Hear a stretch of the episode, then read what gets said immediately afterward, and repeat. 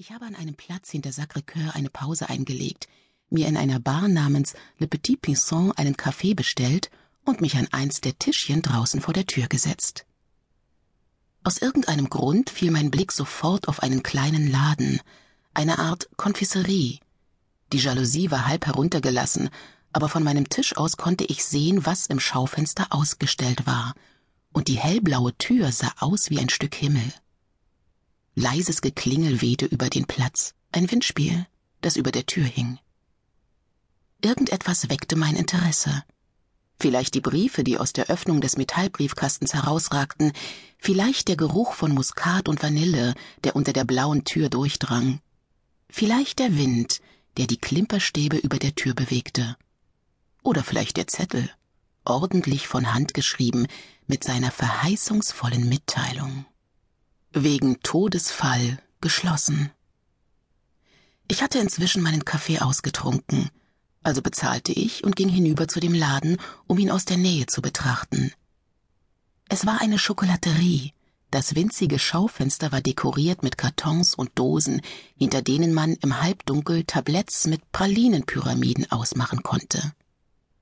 Ich warf einen kurzen Blick auf die Briefe, die so aufdringlich aus dem Briefkasten herausschauten. Es gab eigentlich keinen Grund, das Risiko einzugehen, aber der kleine Laden lockte mich. Außerdem war Halloween, der Dia de los Muertos, für mich schon immer ein Glückstag, ein Tag der Schlussstriche und der Neuanfänge, ein Tag der ungünstigen Winde und der verstohlenen Gefälligkeiten und der Feuer in der Nacht. Eine Zeit der Geheimnisse, der Wunder und natürlich der Toten. Ich blickte mich kurz um. Niemand beobachtete mich. Ich war mir sicher, dass keiner mitbekam, wie ich mit einem schnellen Griff die Briefe in die Tasche steckte. Als ich noch klein war, fuhr meine Mutter mit mir nach Mexiko-Stadt, um die aztekischen Ruinen zu besichtigen und den Dia de los Muertos zu feiern. Mir gefielen die Blumen und das Pan de Muerto, die Lieder und die Totenköpfe aus Zucker. Am allerliebsten mochte ich allerdings die Piñata, diese bunte Tierfigur aus Pappmaché, die mit Feuerwerkskörpern behängt ist und gefüllt mit Süßigkeiten, Münzen und eingewickelten kleinen Geschenken. Man hängt die Pinata in den Türrahmen und traktiert sie mit Stöcken und Steinen, bis sie aufplatzt und die Geschenke herausplumpsen. Der Tod und ein Geschenk? Alles auf einmal? Nein, das konnte kein Zufall sein. Dieser Tag, dieser Laden, es war so, als hätte Migdi Kakiwatel selbst sie mir geschickt. Meine ganz persönliche Pinata. Als ich mich lächelnd abwandte, sah ich, dass mich jemand beobachtete. Ein paar Schritte von mir entfernt stand reglos ein Kind, ein elf- oder zwölfjähriges Mädchen in einem knallroten Mantel mit ausgetretenen braunen Schuhen und strähnigen schwarzen Haaren. Die Kleine schaute mich mit ausdrucksloser Miene an. Hatte sie gesehen, wie ich die Briefe einsteckte? Ich konnte nicht genau sagen, wie lange sie schon so dastand, deshalb schenkte ich ihr einfach mein charmantestes Lächeln und schob das Bündel noch tiefer in meine Manteltasche. Hallo, sagte ich. Wie heißt du denn? Annie, antwortete sie, ohne mein Lächeln zu erwidern. Ihre Augen hatten eine ganz eigenartige Farbe, irgendwie blau, grün, grau, und ihre Lippen waren so rot, als wären sie geschminkt. Müsstest du nicht in der Schule sein, Annie? Heute nicht. Sie schaute auf die Tür mit der handgeschriebenen Mitteilung. Wegen Todesfall geschlossen, sagte ich. Sie nickte. Wer ist gestorben? Eine Weile schwieg Annie, aber ich sah das Glitzern in ihren blaugrauen Augen, die jetzt fast überheblich blickten, als würde sie sich überlegen, ob meine Frage indiskret war oder ob sie echtes Mitgefühl ausdrückte. Komm schon, Annie, sag's mir. Wer ist gestorben? Meine Mutter, antwortete sie, wie Jan Rocher. Mittwoch, 31. Oktober. Vianne Rocher. Es ist lange her, dass ich den Namen hatte. Ich habe fast vergessen, wie gut er sich anfühlte so wunderbar warm und bequem wie ein Mantel, den man sehr mochte, aber längst abgelegt hat. Wie oft habe ich den Namen gewechselt, haben wir beide den Namen gewechselt, während wir von Dorf zu Dorf zogen, immer dem Wind folgend. Jan ist schon lange tot. Und doch, dieser Wind, ich sehe, dass er wieder weht, ich spüre ihn.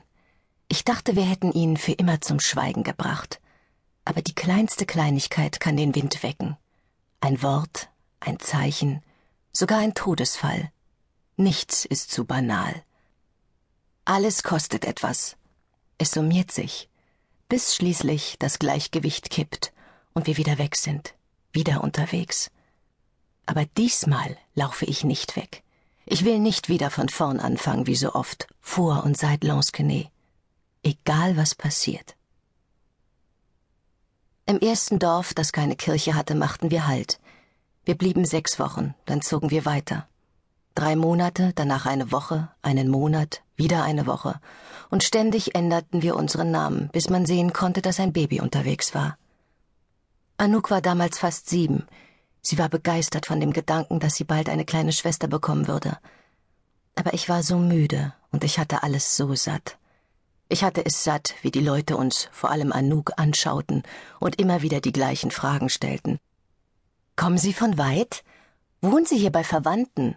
Wird Monsieur Rocher auch bald nachkommen?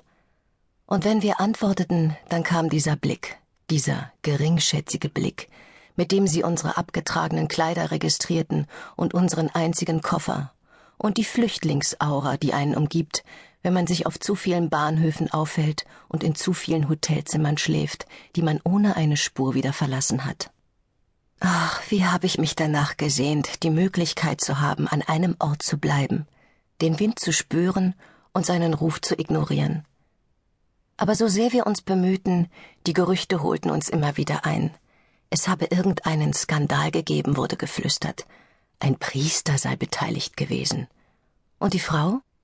Eine Zigeunerin, die sich mit den Leuten vom Fluss eingelassen hat und behauptet, eine Heilerin zu sein und sich mit Kräutern auszukennen. Und jemand sei gestorben, hieß es. Vergiftet vielleicht. Die Gerüchte verbreiteten sich wie ein Lauffeuer. Sie ließen uns stolpern, Sie attackierten uns, und langsam begann ich zu begreifen. Ich hatte immer rote Schuhe getragen, indische Röcke mit Glöckchen am Saum, Second-Hand-Mäntel mit Gänseblümchen auf den Taschen, Jeans, die mit Blumen und Blättern bestickt waren. Jetzt versuchte ich mich anzupassen, nicht mehr aufzufallen. Schwarze Mäntel, schwarze Schuhe, eine schwarze Baskenmütze auf meinen schwarzen Haaren. Die wahre Magie, die Magie, die wir unser ganzes Leben lang gelebt hatten, der Zauber meiner Mutter, mit den Sprüchen und Formeln, mit dem Salz auf der Türschwelle, das die kleinen Götter gnädig stimmen soll, diese Magie hatte sich in diesem Sommer irgendwie abgenutzt, sich verwandelt wie eine Spinne, die Schlag Mitternacht vom Glücksbringer zum Unglücksboten wird und ihre Netze spinnt, um unsere Träume zu fangen. Und nach und nach wurden die Tarotkarten beiseite gelegt. Die Kräuter wurden nicht mehr verwendet, die besonderen Tage gingen ohne Feierlichkeiten vorüber, und die Zeichen, die wir als Glücksbringer in unsere Handflächen gemalt hatten, verblassten und wurden weggewaschen. Es war eine recht friedliche Zeit. Wir blieben in der Stadt. Ich fand eine Unterkunft für uns. Ich schaute mir Schulen und Krankenhäuser an. Auf dem Flohmarkt kaufte ich einen billigen Ehering und nannte mich Madame Rocher. Und dann kam im Dezember Rosette zur Welt, in einem Krankenhaus am Stadtrand von Rennes. Wir hatten einen Ort gefunden, wo wir eine Weile bleiben konnten. Les Laveuses, ein Dorf an der Loire.